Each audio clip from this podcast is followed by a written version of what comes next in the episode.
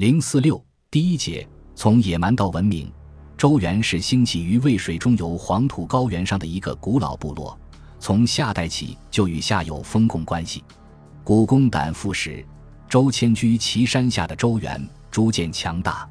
后来因感到周的威胁，通过联姻结好周人，又用武装手段杀死周王季历。文王时，因把有身侍女嫁给文王，封他为西伯。文王背负，即康公田公，有王荒越。勤修内政，逐渐勘灭了因西方的一些蜀国、蒙国，三分天下有其二，做好了灭商的准备。文王死，武王即位，他趁商内外矛盾激化的机会，率领雍、蜀、羌、柔、威、卢、彭、蒲的联军，与战斗力极差的商郡战于牧野，迫使商王纣登鹿台自焚，不忠昭而天下清明，建立了周王朝。周王朝初建。也是一个以周为宗主国的联盟王朝。不久，武王死，其子年幼，周公摄政。周公的同母兄弟管叔、蔡叔欲谋取王位，与商纣子武庚及因原来的蜀国偃、蔡勾结，发动叛乱。周公内米父兄，外附诸侯，对这场危及王朝生存的叛乱进行了坚决的、艰苦的镇压和征伐。在东征摧毁殷夷及偃、蔡的基础上。周公鉴于东方殷夷势力的强大和国内宗族权力再分配的矛盾，对周的政治格局进行了一系列的改造。改造的重点是打破旧的方国邦族界限，实行人口、土地的再分组，通过赐姓、作土、命氏及受民受疆土、封建亲戚，在新开地区广建同姓、因姓子国，同时把周的政治。军事重心转移到洛邑，从天命观念和宗法观念上完成周居中国、御四方的正统地位。据《荀子·儒孝》，周公兼治天下，立七十一国，姬姓独居五十三人。《左传》昭公二十八年也说周公封建，兄弟之国者十有五人，姬姓之国者四十人。可见周初之风是以同姓，尤其是兄弟为主。周公把这些文之昭、武之穆、周公之印封建到全国各地要冲，要他们随服当地人民。其以夏政，将以戎所；其以商政，将以周所。真正稳固地占领这些地区。以后，成、康、昭、穆又不断的分封、袭封各诸侯国立国后，也以天子封建诸侯为样板，把土地、人民分给卿大夫。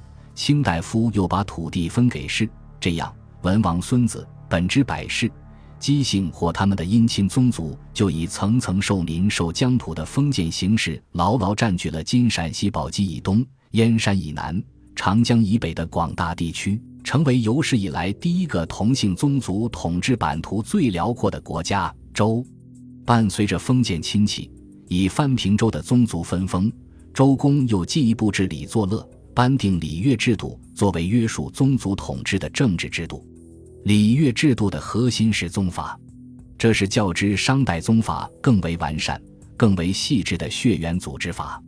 它规定，在嫡长子绝对的优先继承权的约束下，宗族统治可以通过分级立宗解决权力、财产再分配的矛盾，以巩固和扩大宗族统治的整体力量，同时。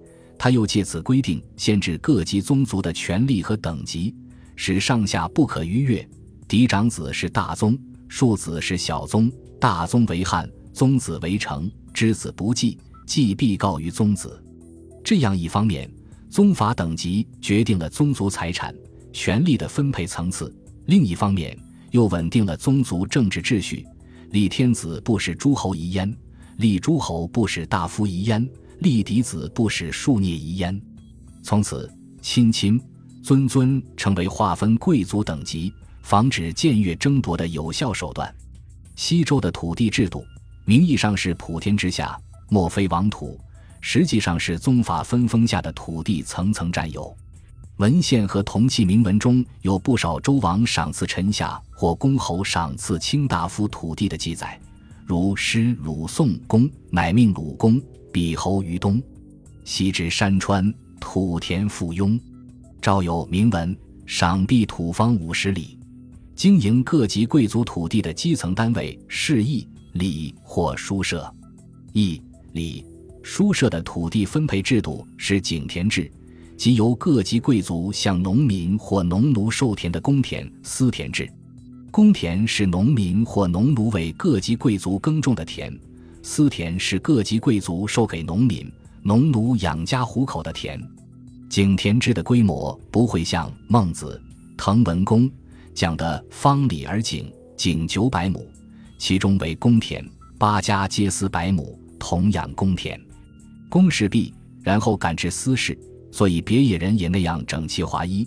但方里而井的构架。田地的阡陌封疆，沟渠形成井字形的样子，以及公事毕，然后感知私事的记载是真实的。《诗经》记载农民或农奴在公田上的劳动场面，经常是十千为偶，千偶齐云。他们盼望着欲我公田，遂及我私，说明西周时代的农民或农奴确实是以劳役地租的形式耕种各级贵族的公田的。除此之外，《诗·宾风》七月。还记载，农民或农奴要定期为贵族服一定的家务劳役，交纳一定的贡物，这是典型的宗族封建制剥削。西周王朝对所封诸侯，除了宗法的约束，在行政上还特别设立了监来监督他们，规定他们除了尽政治、军事上的保卫藩平职责外，还必须定期朝觐，及时向周王供纳本国的特产，对周王的死丧、嫁娶。巡游尽特定的义务，因此，周四方的诸侯在一定程度上已具备了宗周地方政权的性质。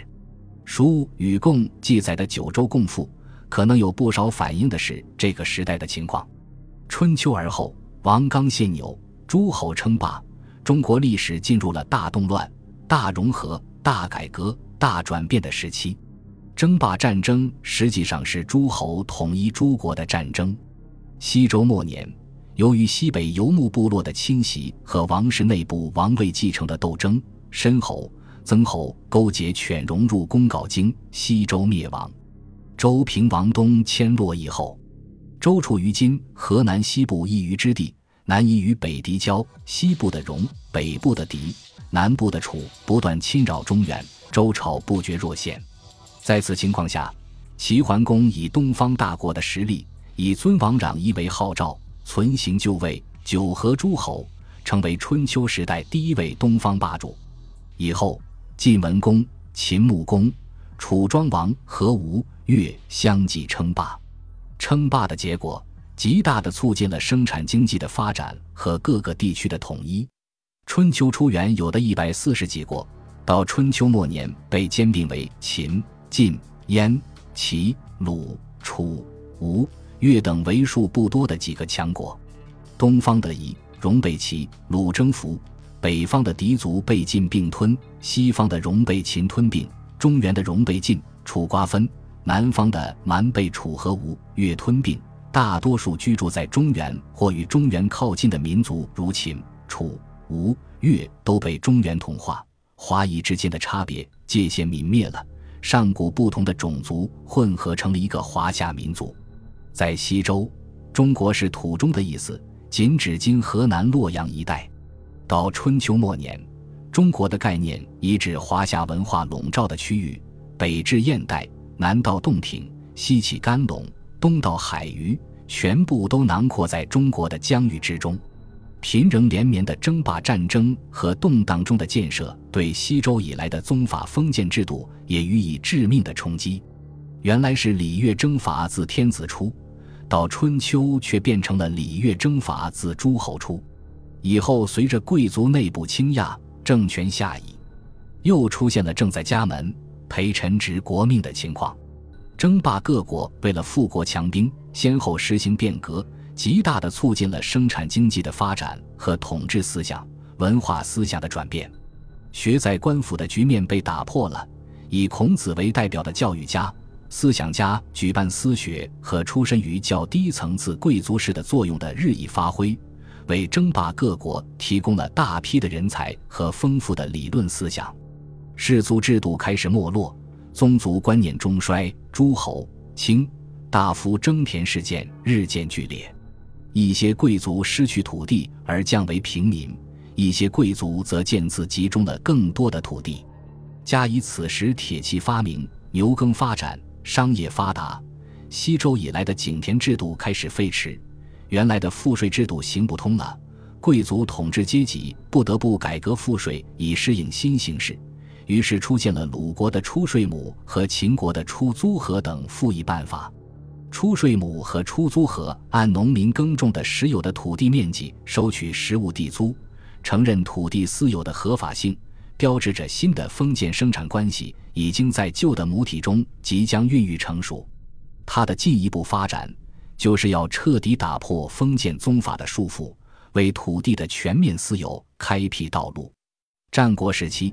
诸侯七强一系列的变法，为彻底打破宗法制的束缚，保障土地的全面私有，奠定了政治基础。战国时期是征地以战、杀人营也；征城以战、杀人营成惨烈的连年兼并战争时期，也是政治、经济、文化高速发展，不断从割据走向统一的时期。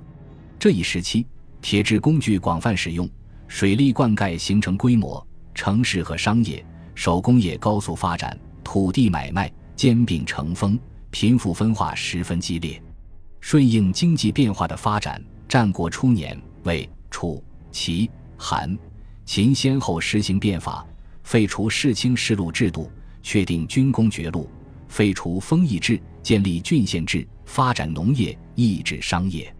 变法的结果，诸侯各国的封建贵族、官僚、军工阶层。商人迅速向地主阶级转化，一般的农民则由国家授予一定数量的土地，规定他们每年为国家服一定的劳役。失去土地的农民则成为依附于各级地主的庶子、佃农和雇农。阶级关系的变化、土地制度、行政制度的变化、仰视之风的盛行，以及各地区政治、经济不平衡性的减少和彼此联系的加强。推动了思想文化的空前活跃。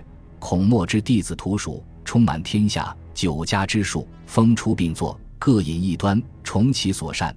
他们争先恐后地为即将出现的大一统王朝绘制蓝图，互相批判论战，形成了中国历史上规模最大的理性文化思潮的百家争鸣。这可以说是统一王朝出现的前奏。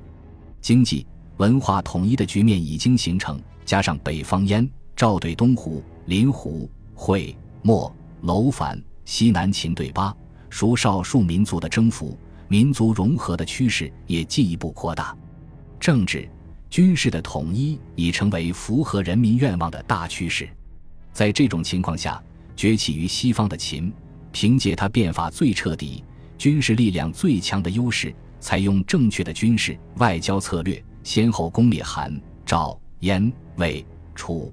继而结束了诸侯割据称雄的局面，在中国土地上建立起空前的统一的中央集权的封建王朝秦。从此，中国历史进入了大一统的地主封建社会，历史翻开了新的篇章。